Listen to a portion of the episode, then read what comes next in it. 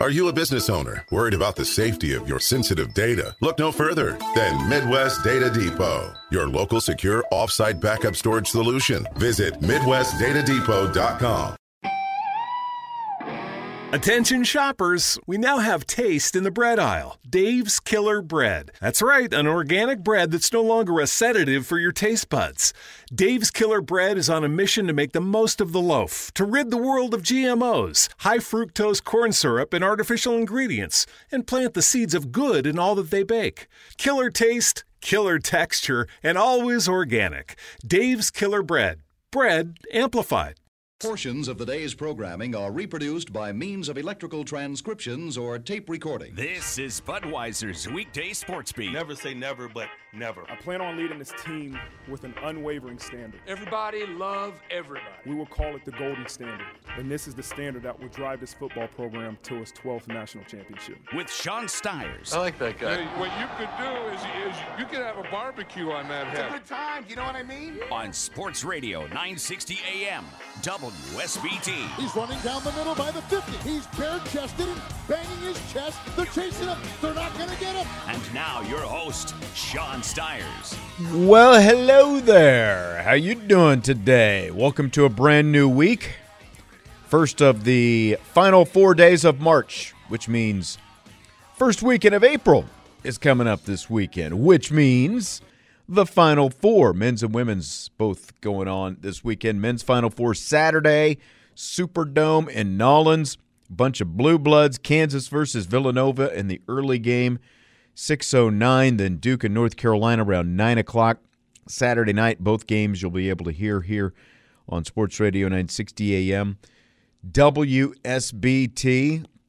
And uh, all four teams have won national championships since 2008. They've been to multiple Final Fours in the process as well. And Notre Dame, uh, or not Notre Dame, but women's national semifinals Friday night, the championship game next Sunday. We'll talk about Notre Dame women's basketball here in a few minutes. You'll hear from Fighting Irish head coach Niele Ivey. But first, Spring football practice continues at Notre Dame. Marcus Freeman talked to the media after Saturday's practice, and here is what excites the new Fighting Irish head football coach the most, he says, right now.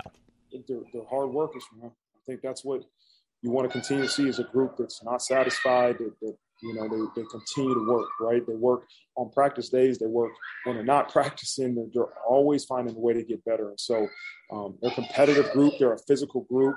Um, just continue to push and keep working and, and prepare, prepare, prepare.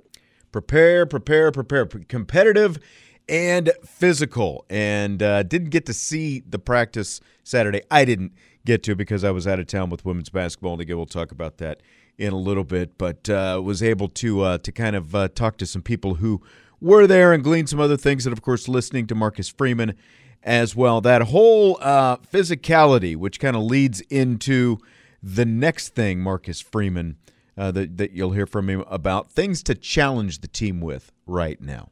Yeah, continue to practice at a high level, continue to compete against each other, but take care of each other. Right, and that's the challenge. Is that this is a physical group, a competitive group.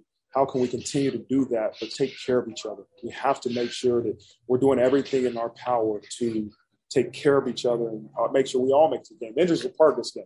All right, when you're practicing at a high level, it, it, injuries happen, but let's prevent as many injuries that we can.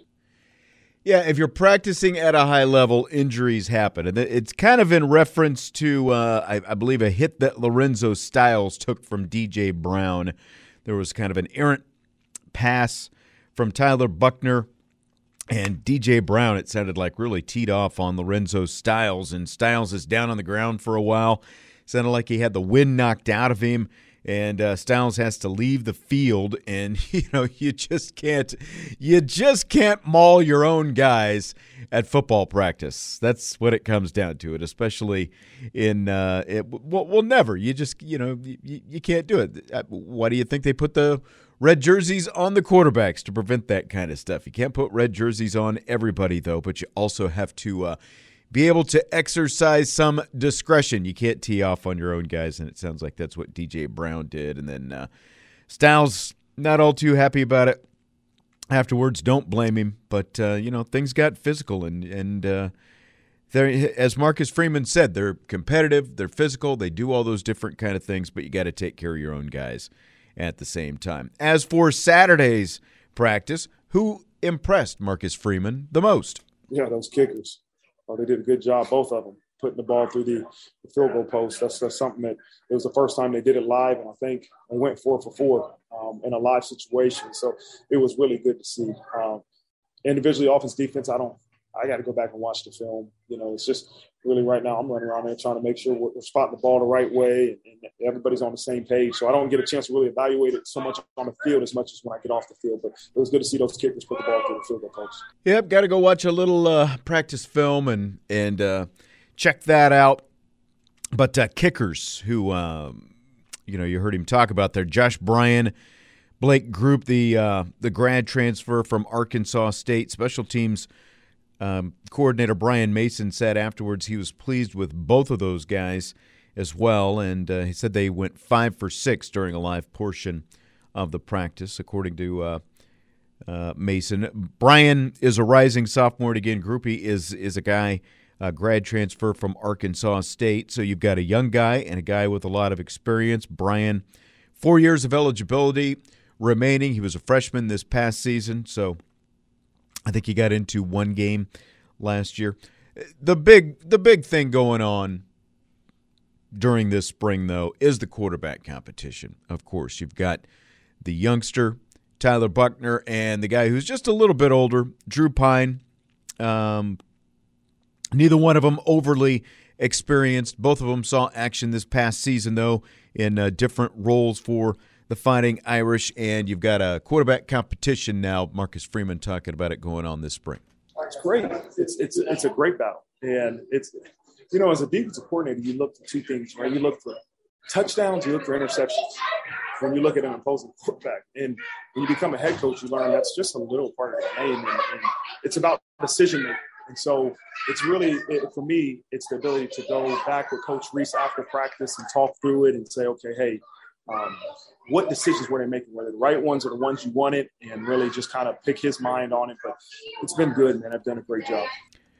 So uh, impressed with both of the quarterbacks as you would expect, and uh, you know both of them out there. Sounds like they've got a, a pretty good relationship, working together, doing all those different things. What impressed him about the quarterbacks, though? What you keep hearing me say is that healthy competition. Those guys that are able to compete against each other, they're all vying for one spot but they help each other. They coach each other. They're pushing each other. And that's to me a credit to Coach Rees and, and that room and the trust they've developed within each other, but also understanding that, hey, we're going to support whoever's on that field. We're going to push each other to become great at, at whatever we're doing. So um, it's been really good to see um, that room continue to, to grow together, but also compete against each other.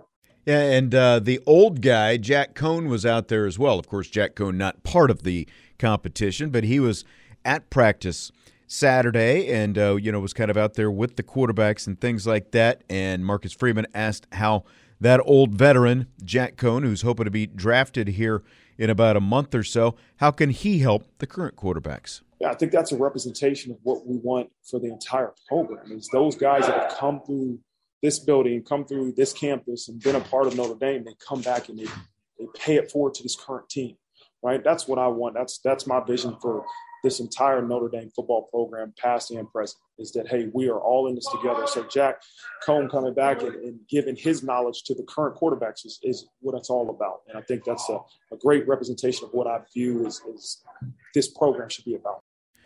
A lot of wisdom he can impart, Jack Coan, and of course he was with both of those guys this past season. So uh, you know, and they just had the pro day a couple of days ago as well. So probably part of why he was hanging around and and watching practice out there Saturday and hanging out with the quarterbacks and seeing what he can do to help out whichever quarterback it happens to be. And one final thought today from Marcus Freeman. This, of course, is eh, we've kind of I think I think it was last week anyway. We talked a little bit about it about the fact that this staff is together for the first time this spring with all these new guys who were brought in on the staff, whether it's Harry Hiestand coming back or Al Golden coming over from the Cincinnati Bengals, Brian Mason coming over from Cincinnati, Al Washington, um, all these different guys, you know, they're they're together for the first time. And how's that staff coming together right now?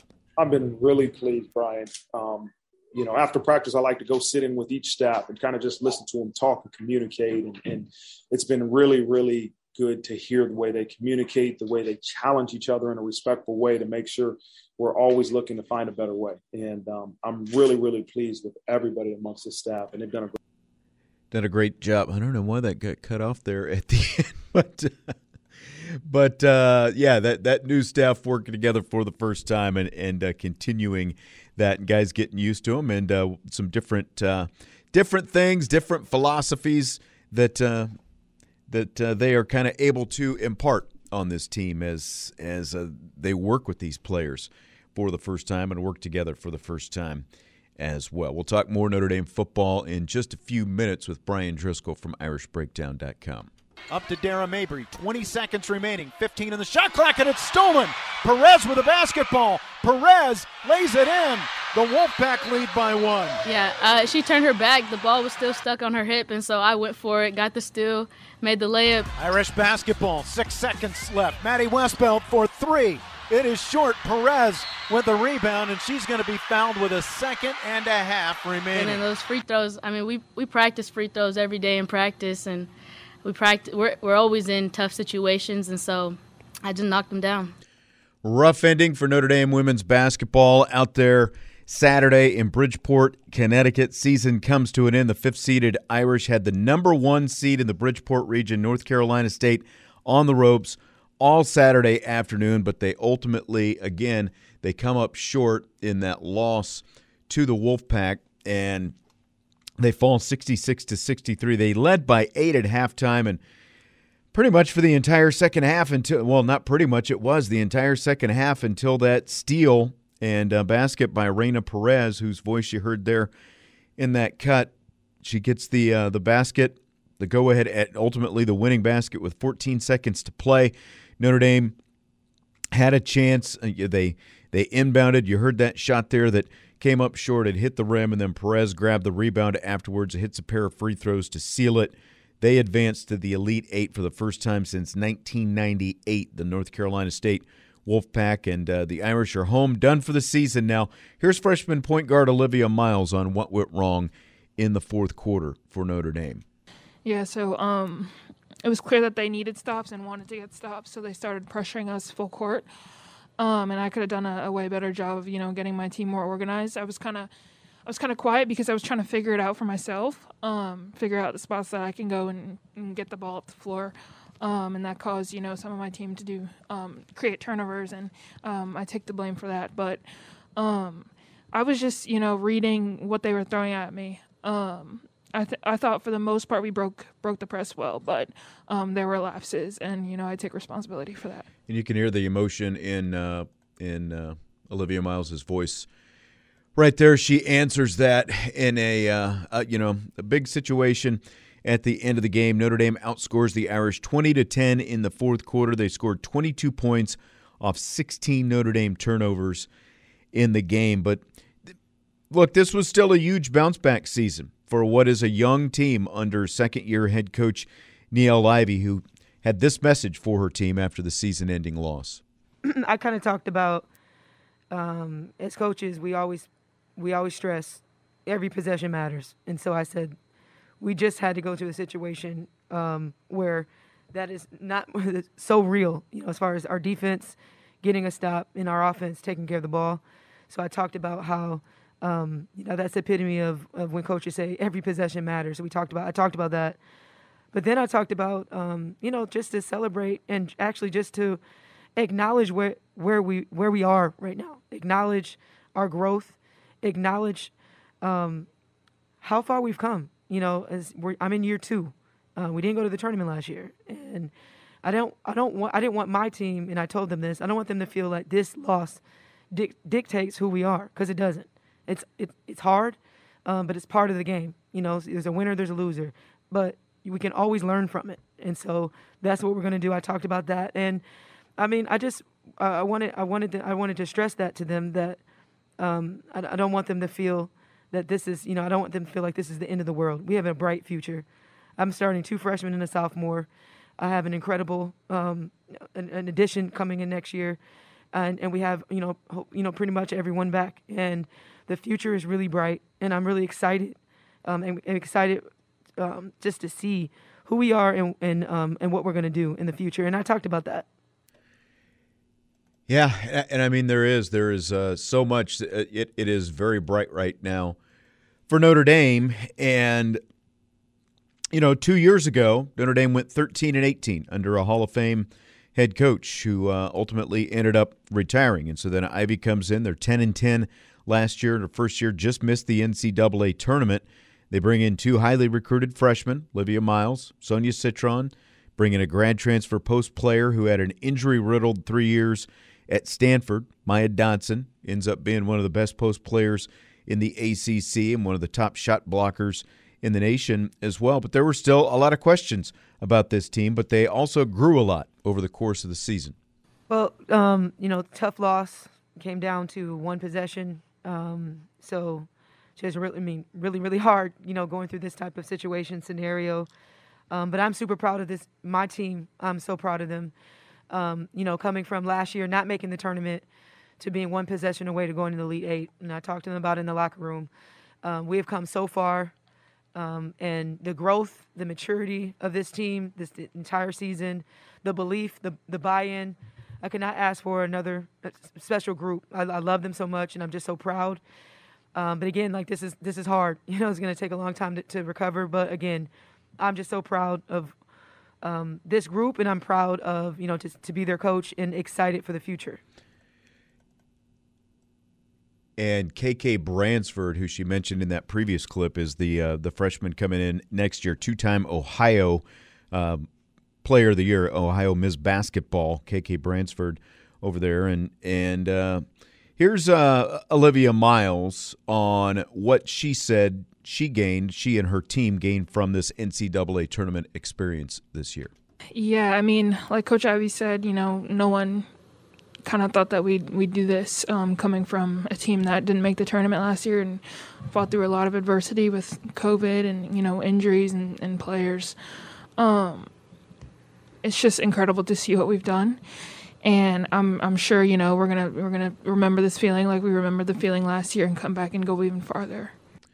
There again is Olivia Miles, and as soon as Ivey took over as head coach, the first thing she did was was go out and get commitments from Miles and Sonia Citron. Miles led the Irish with 21 points in the loss Saturday. She had six assists and six rebounds as well. Really brought a flair, you know, that people all over the country are uh, are talking about who watch her play but you know she ended up first team all ACC this year, Citron ACC freshman of the year, and now you've got you know you, you had the majority of the roster from a 10 and 10 team a year ago, and you add a couple of freshmen and this grad transfer Dodson, who really didn't get to play that much at Stanford, was an unknown commodity because the foot injuries that she had in her time there. But they go from 10 and 10 to 24 and 9 in one year, and virtually no NCAA tournament experience, and they just miss out on a trip to the Elite Eight. And here's what Ivey says it all means for the Irish. Just scouting and um, recruiting, like you just mentioned, I would go to her courts and I'm like, wow, because she plays with a level of swag. She's different from everyone. She's special. She has a gift. Um, she, she, plays with a, flair, so she's always doing some type of NBA move. To be honest, moves that you see Chris Paul, Ja Morant, um, and to have a, a um, you know a player that young have um, swag like that. I, I was always impressed because she was different from everyone else. She said I was always felt like she was different and set herself apart from a lot of point guards in that in that particular class. Um, and she's done the same thing on the floor. So what you guys saw today is what what I've known. I'm happy that she had a chance to really show show her skill set on the on this the biggest stage, and um, she she's learning a lot. You know, she she like she talked about she's trying she's still trying to figure things out and um, I've given her a lot of freedom, and I feel like that's going to help us down the road.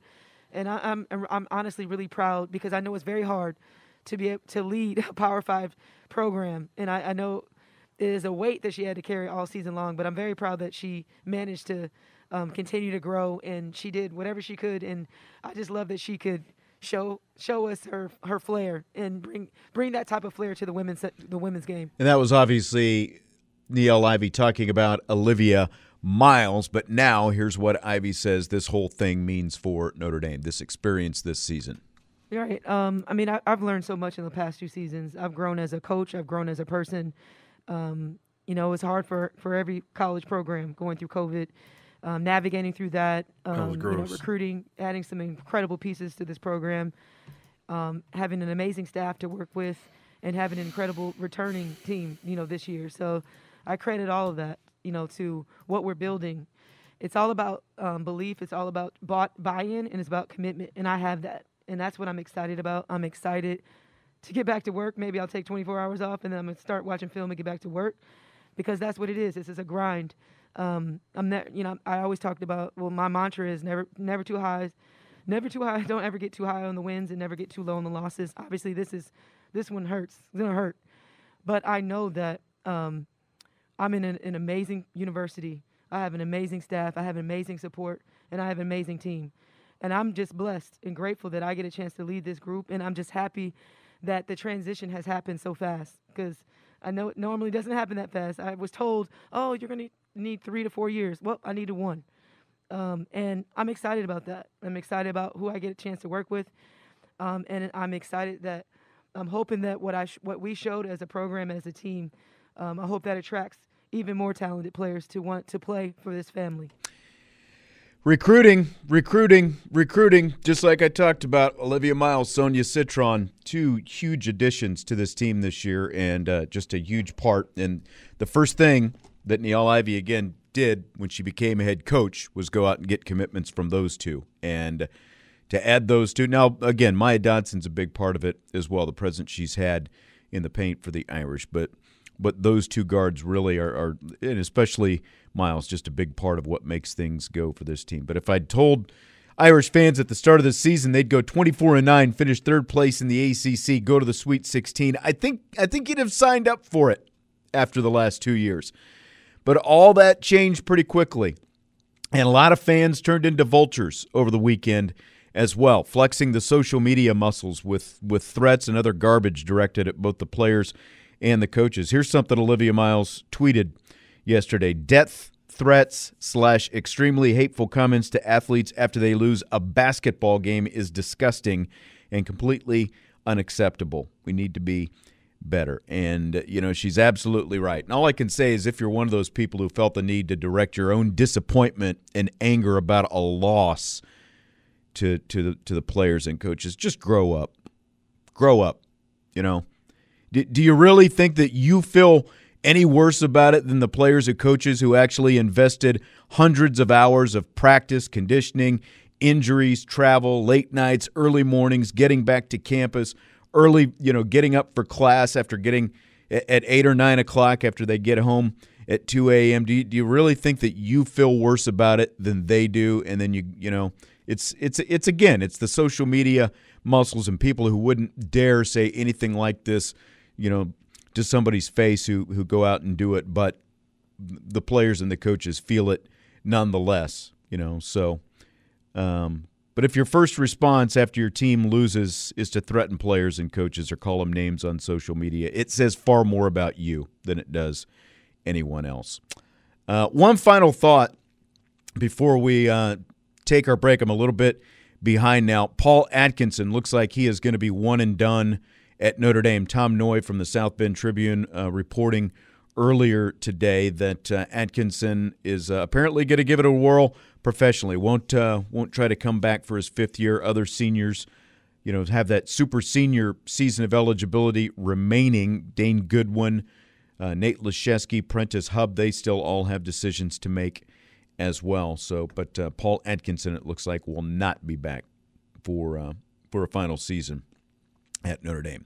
We're going to take a timeout. When we come back, you'll hear from Bryan Driskell, IrishBreakdown.com. We're going to talk a little Notre Dame football, a uh, big visitor to Notre Dame campus today. We will talk about that when we return. Budweiser's weekday sports beat is brought to you by Budweiser, the king of beers, locally distributed by United Beverage Company of South Bend. Sports fans, this Bud's for you. Midland Engineering Company, beginning their second century of quality roofing experience.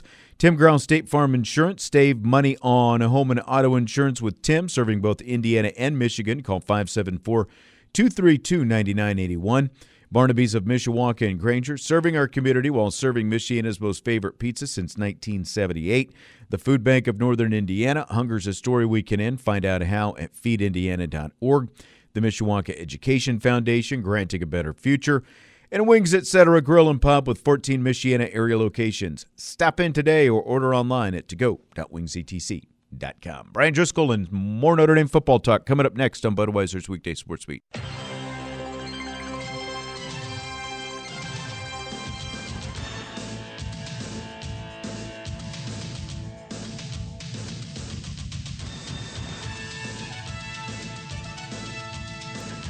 Budweiser's weekday sports beat continues on Sports Radio 960 AM WSBT. Uh, you know, I've said this before. Bryan Driskell from IrishBreakdown.com with me. It's always the stuff off the air that, of course, is the, the best stuff. That unfortunately, there's a reason. There's a reason it's off the air sometimes. But how you doing today? I'm doing great. I'm doing very very well, thank you. This this all started because you heard the tail end of the previous segment when I was talking mm-hmm. about the the unfortunate stuff that the women's basketball team dealt with over the weekend, and it's just that you know the social media. It's those social media mm-hmm. muscle heads, I guess. Right. You know. Yeah, I have always felt that social media in some ways has been a wonderful creation. In other ways, it's the worst thing that's our, our society's ever created. Like yeah. From a technological standpoint, because what it's allowed people to do is like if I say something on Twitter, you know exactly who said it and where you can find me, right? And right. so I'm not behind some behind some fake name and some fake Twitter profile and all that kind of stuff. And you get a lot of people with Twitter muscles, you know. And I've always felt that if you want to if you want to quit this, the only way you can tweet at someone or put someone else's name in a tweet is if you have your real name, a picture of yourself, and your place of employment in your tw- Twitter profile. you'll get a lot of that, people saying a lot less stupid stuff. And you know, as I that as last I kinda, part, the place of employment, employment, yeah, that would definitely absolutely change a and, lot. And it's just because, like, hey, if you want to say something stupid and you want to be a coward on Twitter, then that's fine. Let me know. Let, let me tell me where you live. Give me your address, and I'm gonna have a couple words for you. You know, but that's what social media's done. Is if you want to say something like that, have the cojones to put it on a piece of paper, put your return address on there, and then pop it in the mail. So that way we can find out where you happen to live and who you are. But I just I get I get tired of the people that go after play. It's one thing to be critical of a player's play. Hey, you know what? You can't turn a ball over like that. You need to knock down that three. I don't like tweeting at players. Period. I yeah. just you know go to the coaches, tweet at me, come at me. I'm a professional, whatever. But if you're if you're giving criticism of their play, it's fair game in my opinion. But when you start sure. going on personal attacks and attacking people and threatening people, big difference. You are the big. The, you're the scum of the earth, in my opinion, when it right. comes to sports fans, and there's no place for you, in my opinion. And I wish that uh, that's. But that's the one thing about social media is people can hide behind a keyboard and, and anonymity and and be cowards, and that's really what it comes down to. Yeah, and 99 percent of the time, like you said, it's it's you know the the the people who don't even put their own name and or picture you know, yeah, on, and Olivia on Miles would destroy every single one of those uh, morons in a game of one on one. If we're also being for sure, that's well. exactly right. That's exactly right.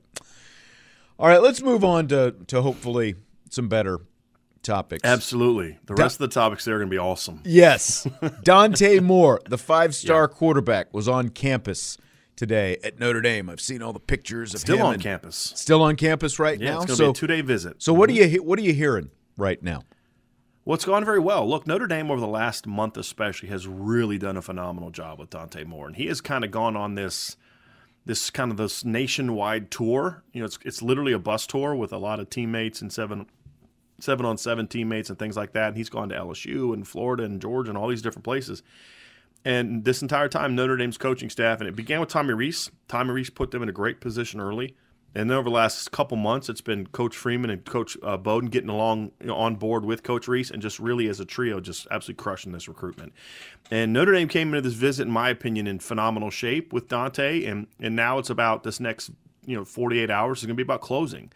And the staff literally laid out the red, well, not literally because it wasn't actually a red carpet, but let's just say Dante's arrival into the Gug was met to, uh, you know, cheers and jubilation, right? And it went really well. Uh, they have made so far very sure that Dante knows that he is their guy. And that was a really risky move that the staff has made. It, I don't know if people realize this, but Notre Dame has turned down a commitment from one top 100 quarterback and moved back a visit of another top 100 quarterback uh, in this spring period in order to let Dante know that you're our guy. They're literally hmm. putting all their eggs in the Dante Moore basket. It was a risky move, but one they needed to do because that's what you had to do to have a chance to get a kid like this.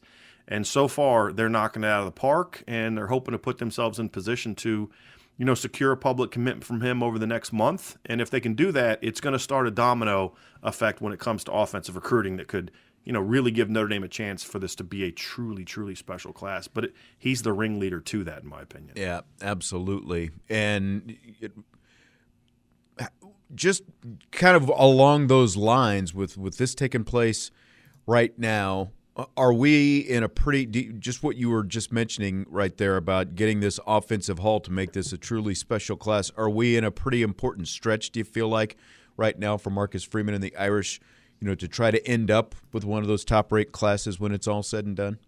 Absolutely. In fact, I wrote an article about this this weekend, Sean, uh, that I, am sure you you, you you're referencing there, but it, it I was am. basically saying the I appreciate that. Uh, I I didn't get a chance to month, read it yet. I saw the headline yeah. today. So right, but it's it's basically the, the title is Notre Dame's quest for number one recruiting class enters a decisive month, and the the premise behind it is is that number one you've got a, you've got guys like Keon Keeley, who's a five star commit to Notre Dame, and Peyton Bowen, who's a top consensus top hundred safety uh, who are both sort of taking other visits and open to other schools right now that are currently committed to Notre Dame that are going to be making visits. Keon Keeley was on campus this weekend. They're trying to get him back for the Blue Gold game. Peyton Bowen will be on campus in the Blue Gold game. You got to keep them in the class.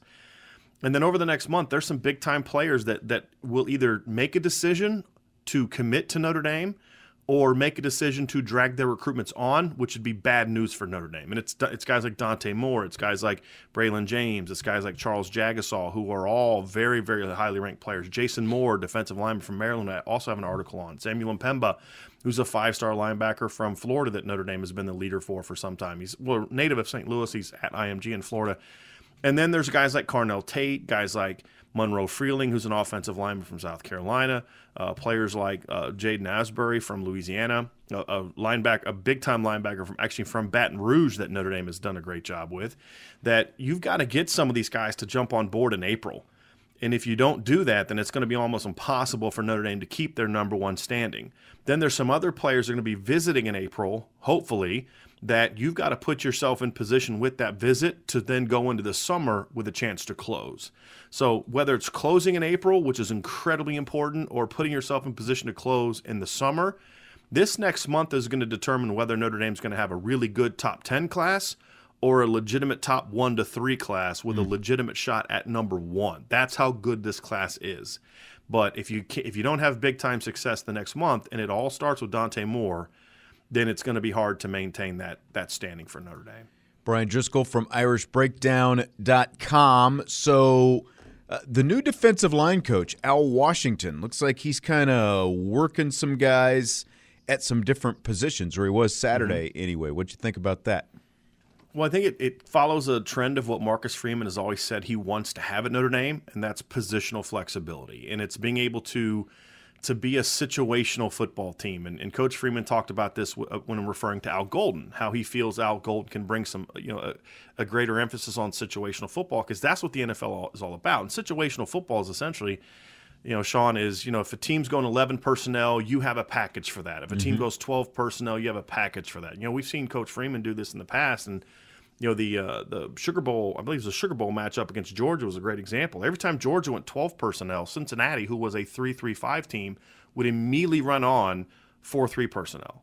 Like they just, hey, they're subbing, we're subbing, and it's even easier to do that in, in college football because if the offense subs, they will stand over the ball and give you a chance to sub. Right. So it gives you an even a greater advantage than maybe six, seven years ago before that really came into place to where if you feel like you have the versatility where hey look they put their package on the field that we believe is a high throwing package. So when they go to that package we're going to put some of our ends on, on the field as tackles and get a really athletic front four that allows us to to pass rush while also being good enough to play the run when they do run because that's the tendency we figured out. That's NFL football right? And that's where college football is going offensively and so you now have to be able to go that direction defensively. And a lot of teams aren't there yet. and and Marcus Freeman sees that and knows they got to get there, and that's I think what a lot of this has to do with, which is, hey, look, number one, we got to figure out ways to get our best players on the field, but number two, we're going to be able to, as a defense, make sure that we're getting our best people on the field for specific matchups. And when you play the kind of schedule Notre Dame plays with teams from all different types of leagues, you need to have that flexibility as a defense. And I really like the fact that they're they're kind of working on a lot of that now. It seems to me, Sean, that they're kind of say, hey, let's get everything in now, and then we have the rest next several months to kind of refine everything and figure out Yeah. what we're really good at. And you know, I I, I, I can't say that I dis, dislike that strategy. No, I would agree with that. Um, what about the young? I saw I saw a little bit of video yesterday of uh, some of these young linebackers. Were you able to see any of them? Yeah, a little. You talking about like the freshman kids? Or, Yeah, exactly. I mean, they're athletic. I mean, that's the thing is it, it, they're more impressive going through drills than they are going through team stuff right now because in drills they know what they're doing. you know, that's the thing, and you can really see the athleticism and the length. And boy, they just add so much size. I mean, just. I mean, if you look at the linebacker position group outside of Marist Liufau, your next four biggest guy or longest linebackers are the are the, are the freshmen. Well, I say next three longest linebackers are your freshmen. You look at Junior Tuihalamaka, and you're like, that's their biggest linebacker as a freshman. I mean, he's a big boy. Uh, it's a super athletic group, but they're still learning. You know, they're swimming right now, which is going to kind of happen with freshmen. And when you're doing the, you know, what we just talked about, which is they're kind of throwing a lot at them now, seeing what they can absorb, and then just you know keep getting good at it. Uh, that's going to really hurt a freshman, and it's it's a good time to do that now because you know it's kind of like in the spring. You know, you're throwing them into the deep end without a you know, without a paddle, but you know, you got a lifeguard there to kind of help them along. You know what I mean? Like it's Right.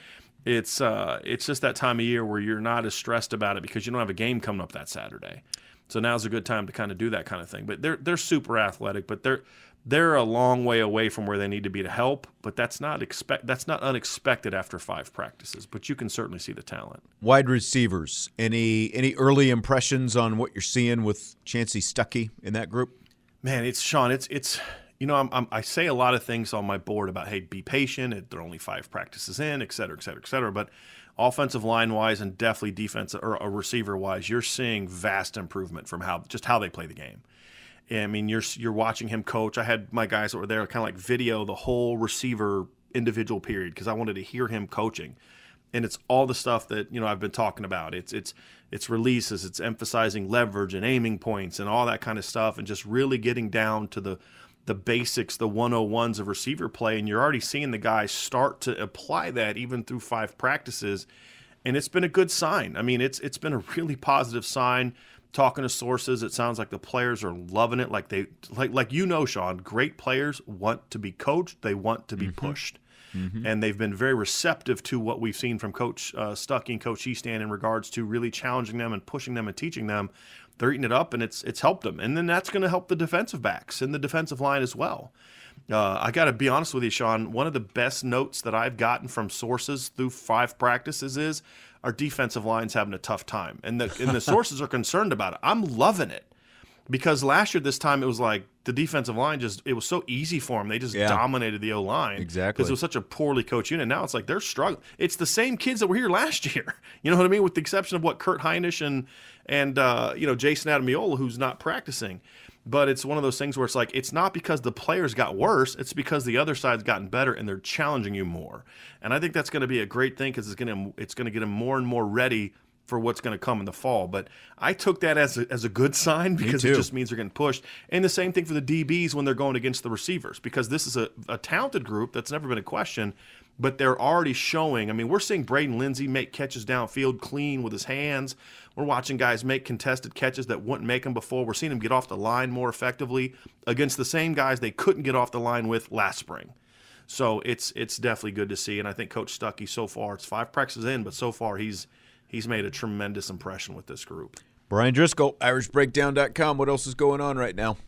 Lots of recruiting. Lots of recruiting. As I said, it's a big month for Notre Dame, and we're going to treat it as such in our coverage, but also we're going to have a lot of really interesting pieces about the team and just some things we're seeing, and uh, certainly some intel pieces and all that kind of stuff. So you're going to stay locked in to irishbreakdown.com. All right. Sounds good, Bryan. We will talk to you Wednesday then. Yes, sir. All right.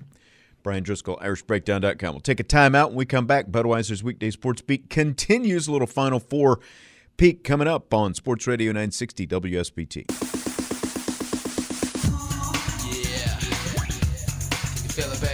Budweiser's Weekday Sports Beat continues. We've got Final Four men's action coming up this Saturday. Kansas against Villanova in the first game Saturday night, 609. Second game, Duke, North Carolina, part three for this season, and the final time that Coach K will face off against his biggest rival in the second game at 9 o'clock. Kansas last national championship, 2008. It's their first Final Four since 2018, just their second Final Four since 2008. And uh, of course, they lost to Villanova, the Jayhawks did in their last Final Four trip, 2018, when Villanova went on to win the national championship. And that's who they face Villanova, national champions of both 2016 and 2018. But this is Villanova's first Final Four since that 2018 season. Is Villanova a blue blood. We're going to talk about that, Bobby and I, in the six o'clock hour here in just a little bit. Duke in its first Final Four since winning it all in 2015. Of course, of course, Coach K takes them back to the Final Four in his final season. Seven years later, but uh, Krzyzewski's 12th Final Four, his first one was back in 1986 when they lost to Louisville in the national championship game. And uh, this is also North Carolina's first Final Four since winning it all in 2017.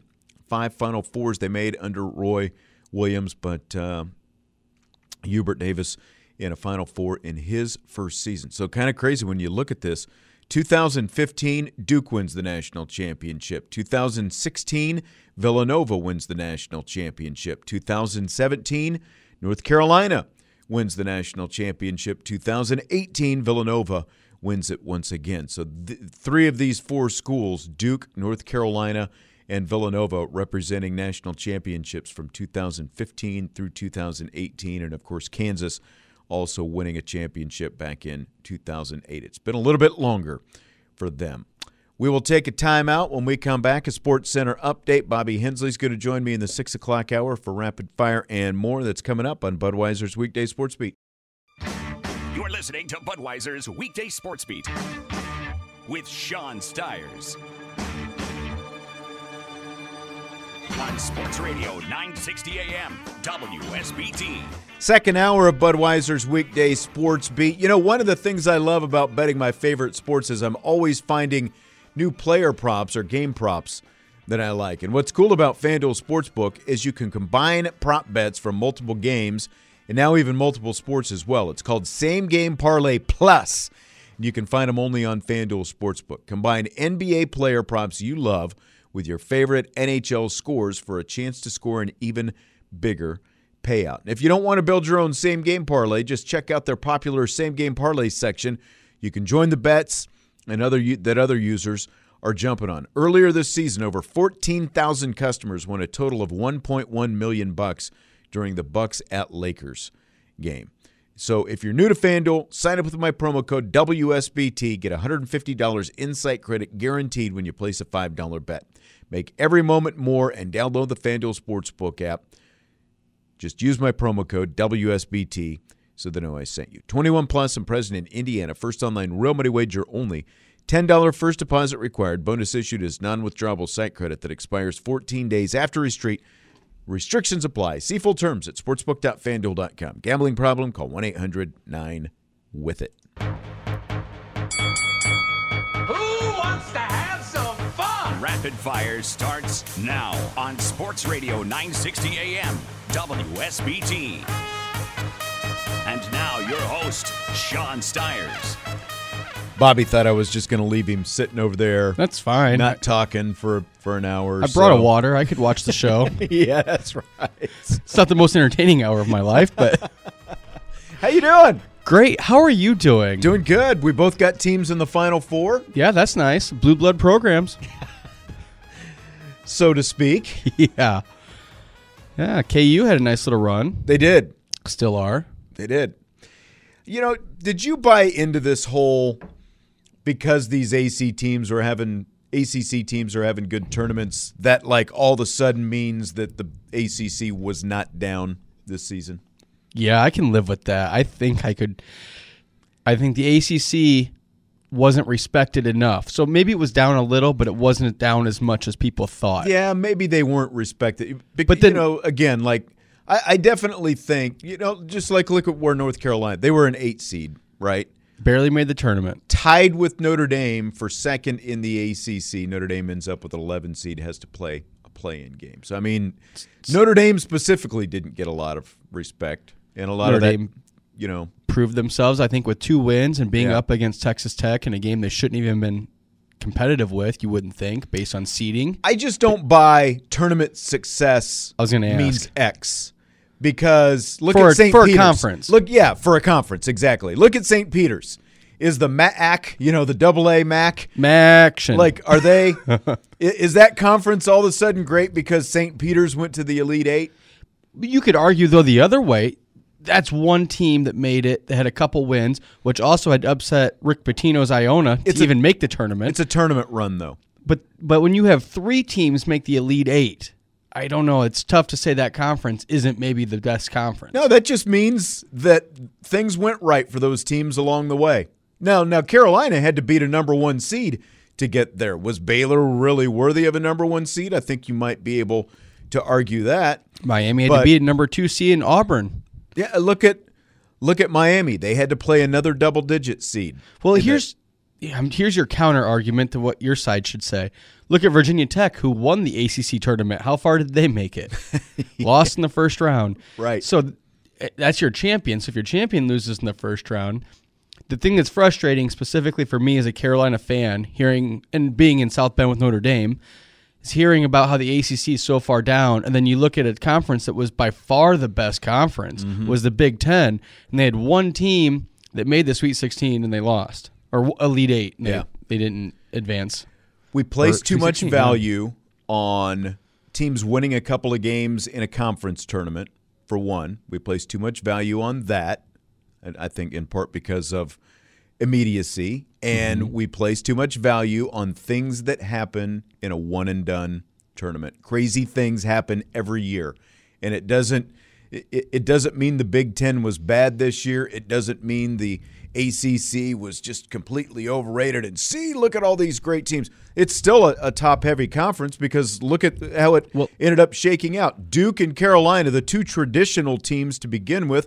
Maybe maybe Carolina just needed a little bit longer to come together because there's obviously talent on that With a new coach. Yeah, with a with a first year head coach and the whole thing. Who hadn't been a coach? It wasn't even like he, yeah, you know, coming. and then the other one, Duke. Duke is still really Duke. good. Yeah, you know. But they're, I mean, you're still looking at a team that made their first Final Four since 2015. Mm-hmm. It's so. That's I- what's crazy is it's been seven years since they've been there before. Or the last time. Then the other thing you got to look at the dynamics. What do you consider a good, underrated, up or down conference?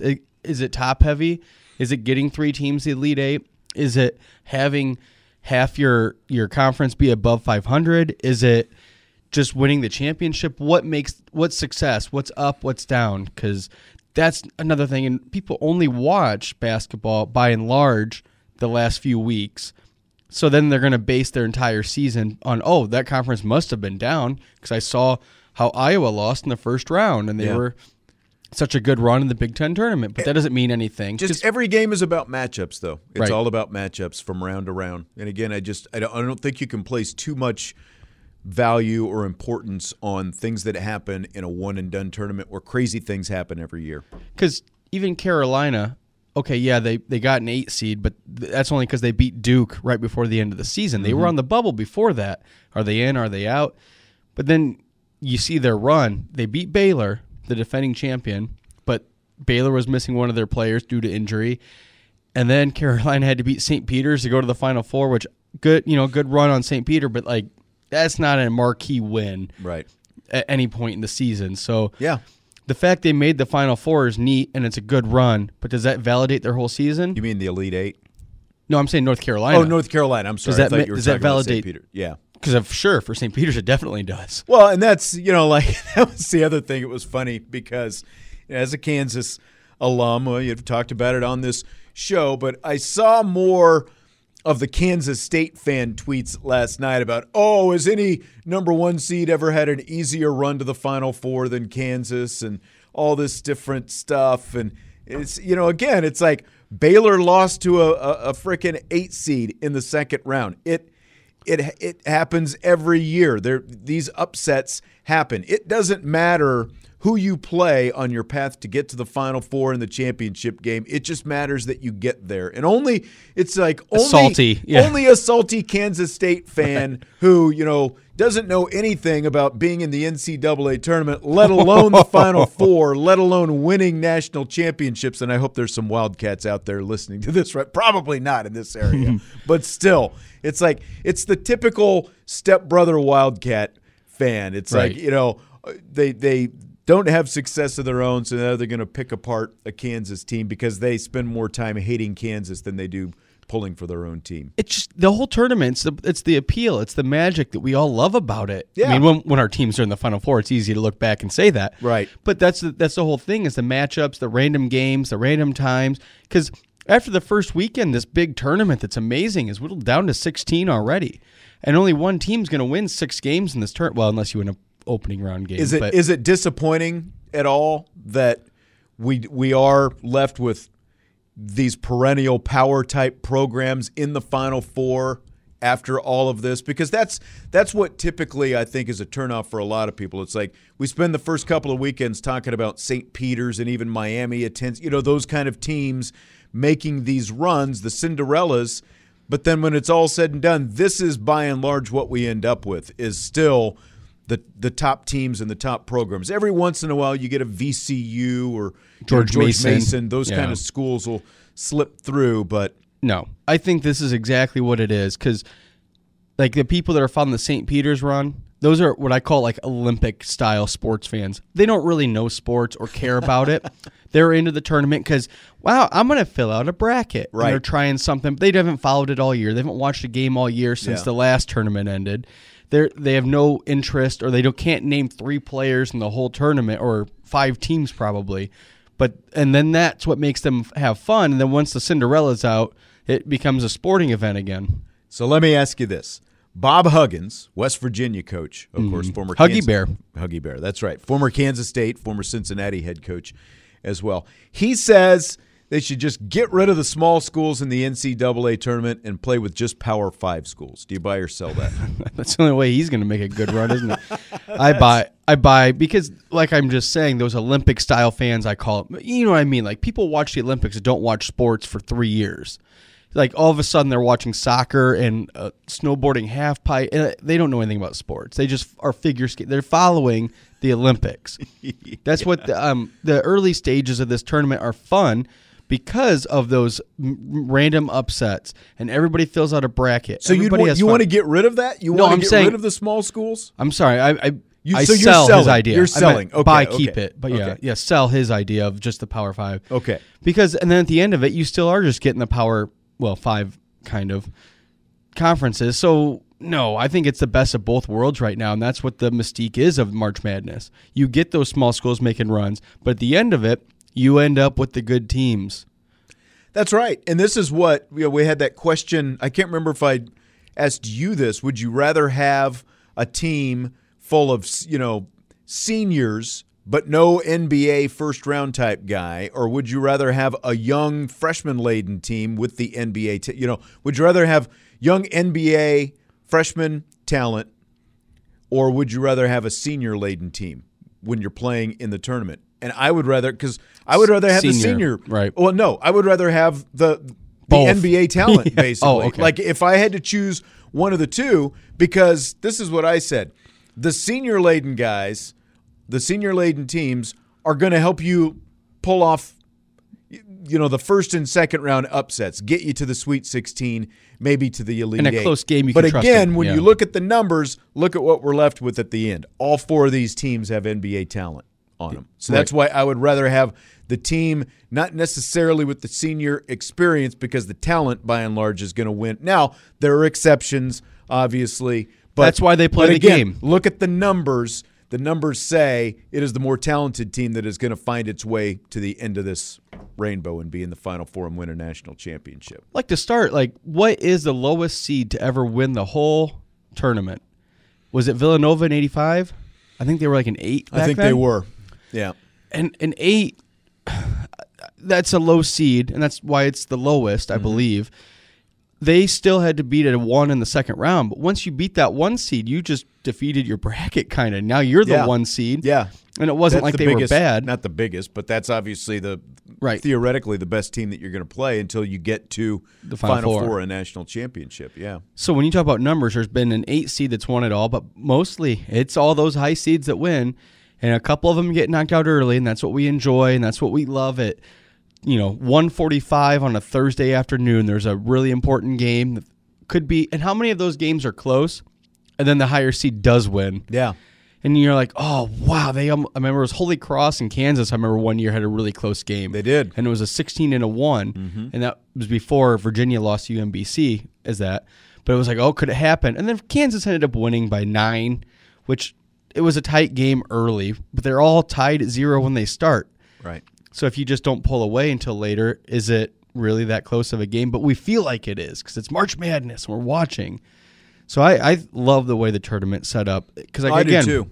you get all those fans all year and everybody fills out their bracket, but then you still end up the cream rises to the top. Yeah. I, and that's the little schools make it fun, you know. Mhm. The St. Peter's, unless you're Purdue and you happen to be playing St. Peter, you know, or or Kentucky for that matter. But there was a tweet from some Kentucky guy you know, before that first round game, uh, two seed versus a 15, who was like, oh my gosh, Kentucky is so much bigger and quicker and faster. They're going to be able to do anything and everything they want anytime they want in this game. Look what happened. Well, and that's kind of like Purdue. They have Edey, who's over seven foot tall, and St. Peter's had no one that could compete with that. Yeah. But it, they had a good enough scheme. It didn't work, and that's why their coach left before the team flight almost for Seton Hall. Yeah, that was amazing. The fact that yeah. his his agent was obviously out there uh, working it for him. I don't know. See, now I, I mean, I guess he's from Jersey and, and all that. But you talk about a tournament run, and if it validates a conference for a season, I guess a few wins in a tournament can validate. I mean, it validates a coach for sure. That's right. Yeah, but the, but I, know- it's way different. I'm just kind of saying no, how crazy that, that's was. exactly that- right. You know, because now the question for him is going to be: okay, he's proved he can coach, and he can. He's proved he can, you know, coach in that situation. Now you're moving up to the Big East. Can you recruit to the Big East? What kind of talent? You know, it- it's so you're not just overachieving. Now, can you go out and get those one or two prospects and you know go head to head with What- Villanova, that kind of thing? And I keep thinking of a guy named Shaka Smart who had two tournament runs. Yeah. One of them he had to play the playing game and made the Final Four. Yep.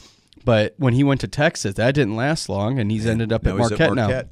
now. And he left. It was one of those you can't fire me, I quit. Like he left on his own terms, kind of, to go to Marquette. I, it's but that's the example to me of a coach that had a good run that everybody thought was surefire, and then Well, you know, and he stuck around at VCU for a couple of years, even after that. And he, you know, it was really like, is he ever going to leave? What's he going to do? He finally he goes to Texas. He's got all these resources, and you're right, it, it just never Panned worked out. out. for him. And maybe he's better off in a, in a little bit different environment, going back to Marquette. being the little brother, as you said earlier about Kansas State. yes. well, before we take our time out, do you buy, you know, speaking of, okay, you've got North Carolina, Duke, Kansas. Three, I think we can all agree, blue bloods, right? Villanova, where do you stand on Villanova? Do you buy or sell Villanova as a blue blood? I'm going to sell basketball. Sell. They had such a gap in their resume, if you want to call it that, for the blue blood, blue bloods. I, you know, they have three national championships. That's pretty good, but I don't think that's enough to make them a blue blood program. I would put and how many blue? I think like Final Four, like a Mount Rushmore type situation. Well, and where I would throw Kentucky up above them. That's exactly right because I- I think it comes to what's what's the true definition of blue blood. And like if you think blue blood, it is you're you're sort of tied back to to royalty kind of thing. Isn't that kind of where the blue blood thing came from? Like you're you're you're you know tied back sort of to a- long story like the traditions of college basketball, the history of college basketball. And when you look at Duke, North Carolina. I mean, Kansas, obviously. Yeah. James Naismith Invented the game. the sport, and he's the first coach at Kansas. And, and, you know, the origins that came there. And then North Carolina, the long tradition and, and the championships and the history. Duke, the same. UCLA, I put I would in put that them mix. above. Now, they've obviously been down, you know, and had had some, you know, up and down periods, but I still consider them there. Indiana, I think, is still there because of the history. Now, that's one I would argue that, that one. people are, you know, it because of But they have the last- the last 20 years. but they have the last undefeated season. That's very true. That's very true. And Kentucky, I think you have to put in there as well. Villanova has recent success. They've been really good, but I just like that tradition in history. I just don't see it. I, I don't think you can, because that's what I've seen a lot of people saying. Well, they've won two national championships since 2016. They're a That's blue blood. To me, that's not enough. Florida- Again, that's that's not really meeting the definition of what a blue blood Right. is. It's uh, uh, you still have to have that tradition. I think that comes with it. It's not just about recent success. I completely agree. I don't think it's just recent success. I think on top of that, like 'cause I think you need multiple regimes of success That's probably a good one right there. because I think you look at like Florida with Billy Donovan, they were dominant. Yeah. Like amazingly dominant. Yeah, I mean there was a but time they're not if even you were close just to a going to blue say, yeah, Mhm. yeah, that's exactly right. You know, and then there's these other neat little teams that have had niches where they've had little runs, maybe a good class or two. But I think you need sustainable success over two regimes, which I think Krzyzewski is two regimes in himself. I'm not saying they aren't. Well, I But- mean that's a good point because I mean the guy's been coaching for what 42, 43 years at this point. So- most programs are going to So- go through at least three, if not four or five head coaches in that amount of same amount of time. Okay, who I mean, let's look at Kansas alone. Oh God, it's amazing they've held up what what they have. Yeah. Roy kind of. But I mean, you got Roy and Bill Self, and obviously you had Larry Brown before that. Larry Brown was he's anywhere Larry Brown's been's a blue blood program. Let's just say I'm joking because he was at UCLA for a spell, wasn't he? I think Yeah. a year, and then Yeah. he got them pretty good, and then left. He's never he's always had his briefcase ready to go wherever is needed. That's very but true. okay, who's a more of a blue blood program in your opinion, Villanova or Syracuse? Hmm. See, I've never really considered Syracuse in that mix, though.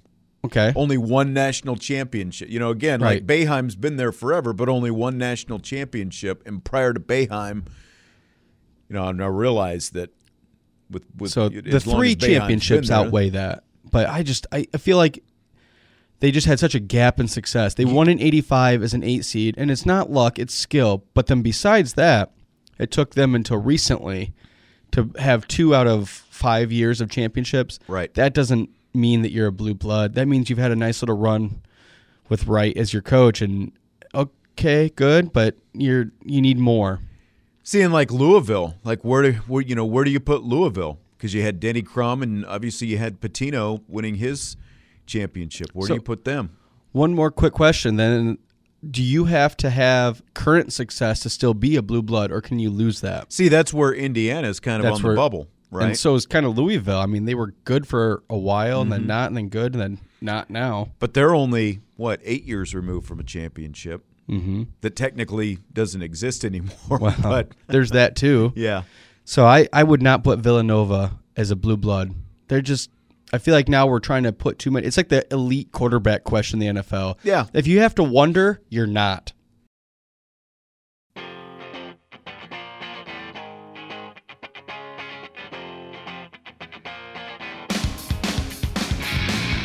Rapid Fire and Budweiser's weekday sports beat continue on Sports Radio 960 WSBT.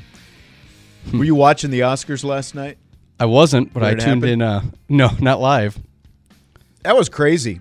I was watching something totally. I was watching. I was actually watching Winning Time, the Lakers thing, I watched that as well last night. and uh, another good episode. But this series has turned out better than I thought. Starting to get into basketball now too. Um, so I finished the episode. I flip back, or I flip over to the Oscars, and Will Smith wins the Best Actor, and he's crying and giving that weird speech. I thought, And I had no idea what it, what any of it had to do with anything until I got up this morning and then see all the video of everything that happened last night. You know what's absolutely hilarious is I had the same exact evening you did.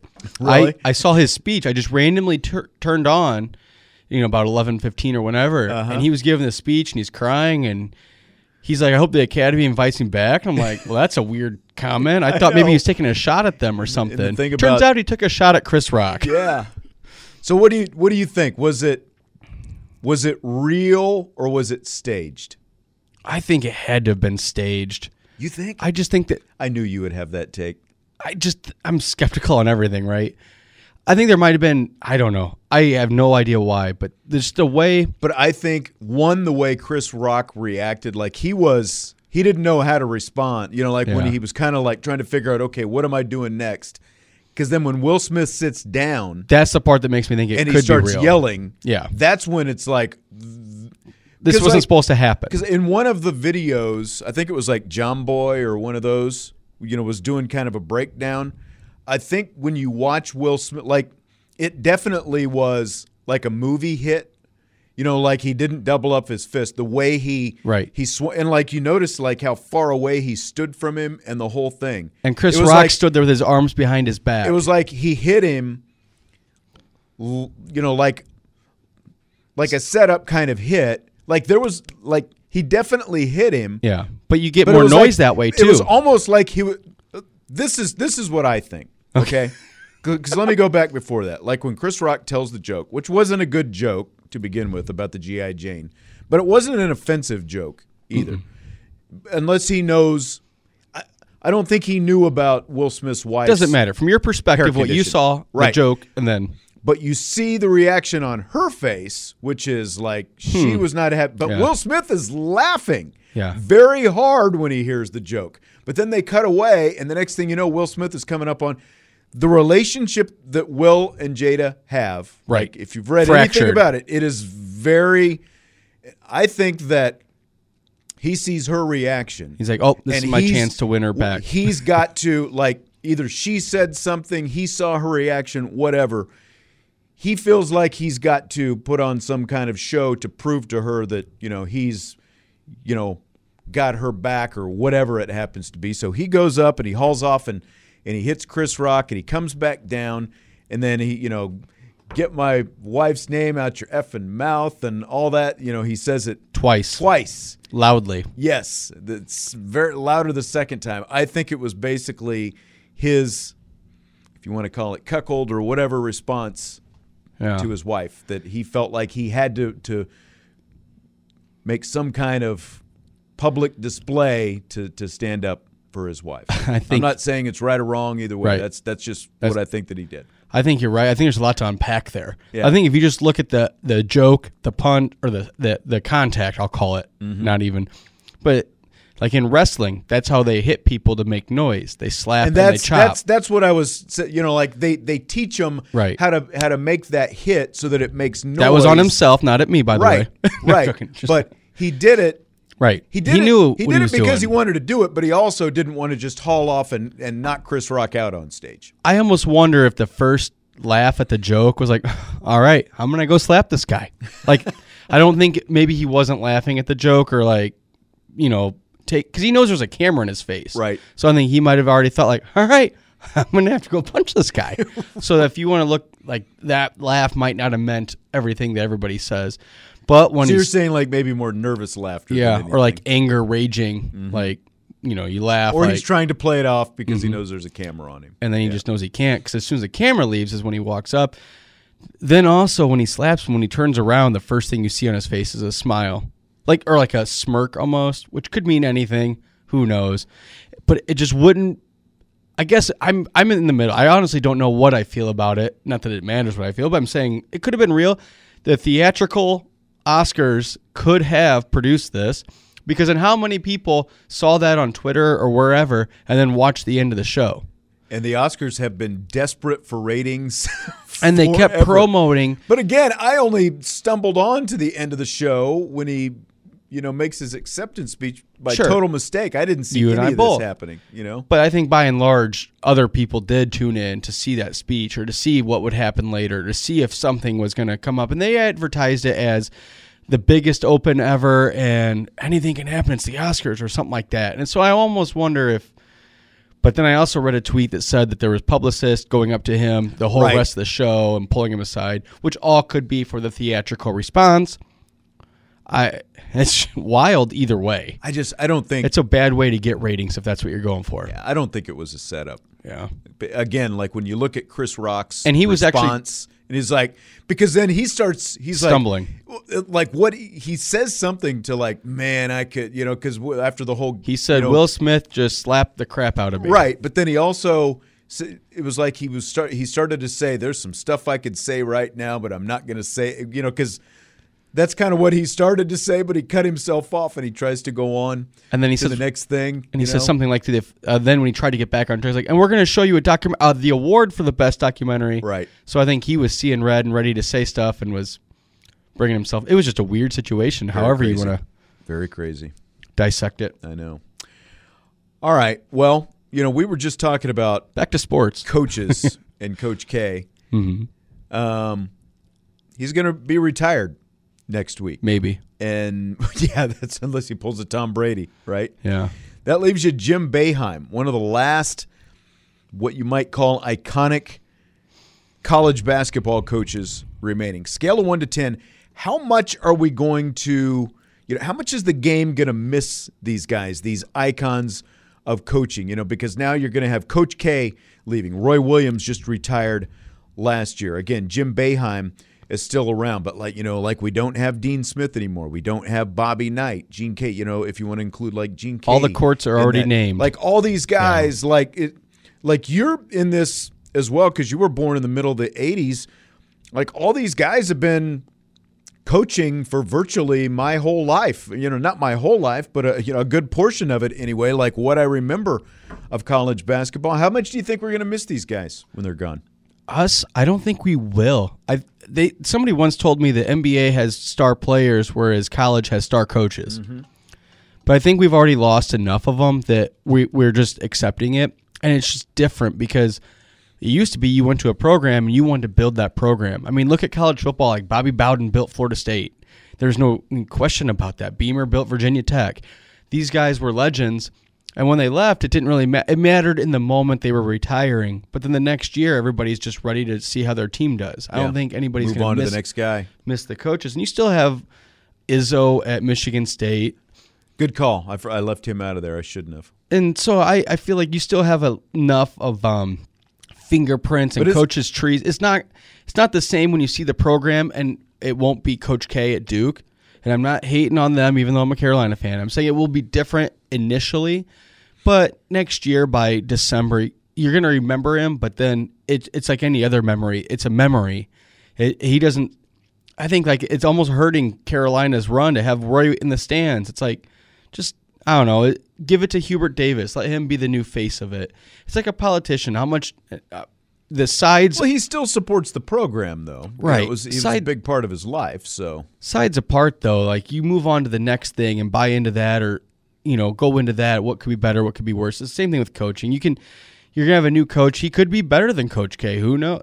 You know, I doubt it, but you never know. I think it, you know, we were just talking about which are the blue blood programs and all that stuff, and we include Duke in there. I'm really curious, like 20 years from now, is Duke still Duke without Krzyzewski? Because they know- they have all the tools. They have a a history of success. They have that stadium that's incredible atmosphere. They have all these things, but does ah, and they have the blue blood success. Yes, is that a recruiting tool? Yes, but it's almost like Nebraska football or Notre Dame football for a while there. You're going to lose kids if you're not good for ten years. They're not going to remember when Duke was Duke. Yeah. And that's like, to me, when I was growing up in Kansas, there was tradition and history of Kansas basketball. And my grandparents lived in Lawrence, you know, so we went there a lot, didn't go to games and all that stuff. But Ted Owens was the coach at that time. Nobody remembers Ted Owens, but you remember, you know, names like Dick Harp, who was there for a long time, Phog Allen, obviously, after the you know, Fieldhouse, yeah, yeah. James Naismith, you know those kind of names. It wasn't until Larry Brown, Roy Williams that really the program, you know, got back to its roots. Essentially, you know, there was some early success that Ted Owens had in the '70s, but there was also he ended up getting fired by the time it was all said and done, and that led to Larry Brown. You know, before they got back on track. So I'm I'm really it's be, because of what you just said. Pro sports are about the players, but the college sports are about the coaches because if they're successful, they can stay there for a long time. You know, and again, like we were just talking about Villanova and whether or not they're a blue blood. Well, what happens when Jay Jay Wright. Wright's gone? Because again, Rollie Massimino won a national championship as a Cinderella Yeah. in 1985, but there was a huge gap of Success. really average basketball. in conferences that weren't quite as challenging. Yeah. Yeah, and, And it took Jay Wright, for that matter, a long time. Like Jay Wright, if he had been at a place like Duke or Kansas or Kentucky, he would have been gone before he ever got to a Final Four and won a national championship. He he got to stay on there because they're not in that echelon. Or, you know, for a long time they weren't in that echelon. And you could almost argue that some of Villanova's highest rated teams did not win championships. Yeah. Because they weren't getting tested all season and then they get to it. The other thing is um, Mike Brey's been at Notre Dame for how many years? What is this, 22? Yeah. Do you think there will ever be a coach that lasts 22 years at a Power 5 conference that only has two Elite Eights? Well, uh, again, it's it's about Yeah. yeah. But I'm saying, like, so the, the longevity that Cho- Coach K has had, and he took a while to win a championship there. So I think that it's just going to be different forever. So we might think of him fondly just because of his length, his longevity. Same thing with Boeheim, who you said's only won one championship. Right. So it's the length, and it's that you know, like Boeheim, he kind of changed defense and the way people think about it with his zone. Coach K's just changed, and he's evolved with the times a little bit, you know, into the one and dones and whatnot. Mhm. So I think that we'll think of Coach K as a legendary coach, but I think Duke, if they just keep going and winning, I don't think it matters that he won't be there for it. That's if though. Right. We got to see just exactly what Scheyer is all about. You know, like uh, just like look at North Carolina for example. Guthridge came in, got to the Final Four in his first year, and it didn't take long. Man, that whole thing fell apart. They brought in Matt Doherty. They thought they were, you know, Mhm. again going into that family, and it got even worse. And then they had to go to Roy and Yep. steal him away from Kansas. And he didn't So- even care about that Carolina job if you ask him after the game. That's right. After 2003, Yeah. after they lost to Syracuse. Yeah. That's right. That's right. All right, we'll take another timeout. When we come back, our last segment, more rapid fire on Budweiser's Weekday Sports Beat.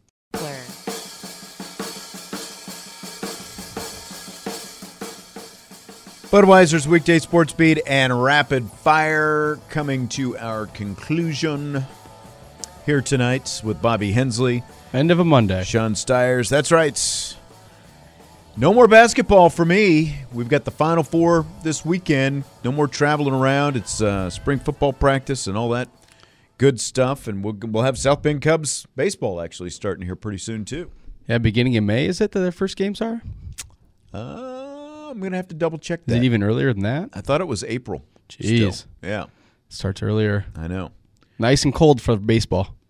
It is. It is. Fill in the blank. It's blank that some fans directed death threats and other anger at Notre Dame women's basketball players and coaches after Saturday's loss to North Carolina State. I think it's complete garbage, would be the word I use. Fan is short for fanatic, but that's taking it way too far. The no the people that are throwing those are usually not the ones that have ever played anything in their life and they just watch one game one time and they feel like they have the knowledge base to just tell these players that are doing it wrong and why threaten anybody's like I'm nobody's perfect. So what I want to go to the, the where these people work and I want to see what they do for a living and I'm sure they suck at it and I just want to make fun of them and let them know that that they aren't very good as humans or at their job. That's that, that's very well said. I mean, you nailed all the points right there. And it, I, the first thing you said, I think, is absolutely right. They never played it before, I'm sure. And the fact that you have this kind of anger about a team that you're supposed to be a fan of Right. loses That The you cheered for Right. for 35 games this Because year. like like you you know you and I we're both fans of different teams. Mhm. Are you like what's your typical reaction if you have, you know, like a disappointing end to us, you know, whether it's a playoff loss or whatever? Is it anger at the players for losing or is it just general like,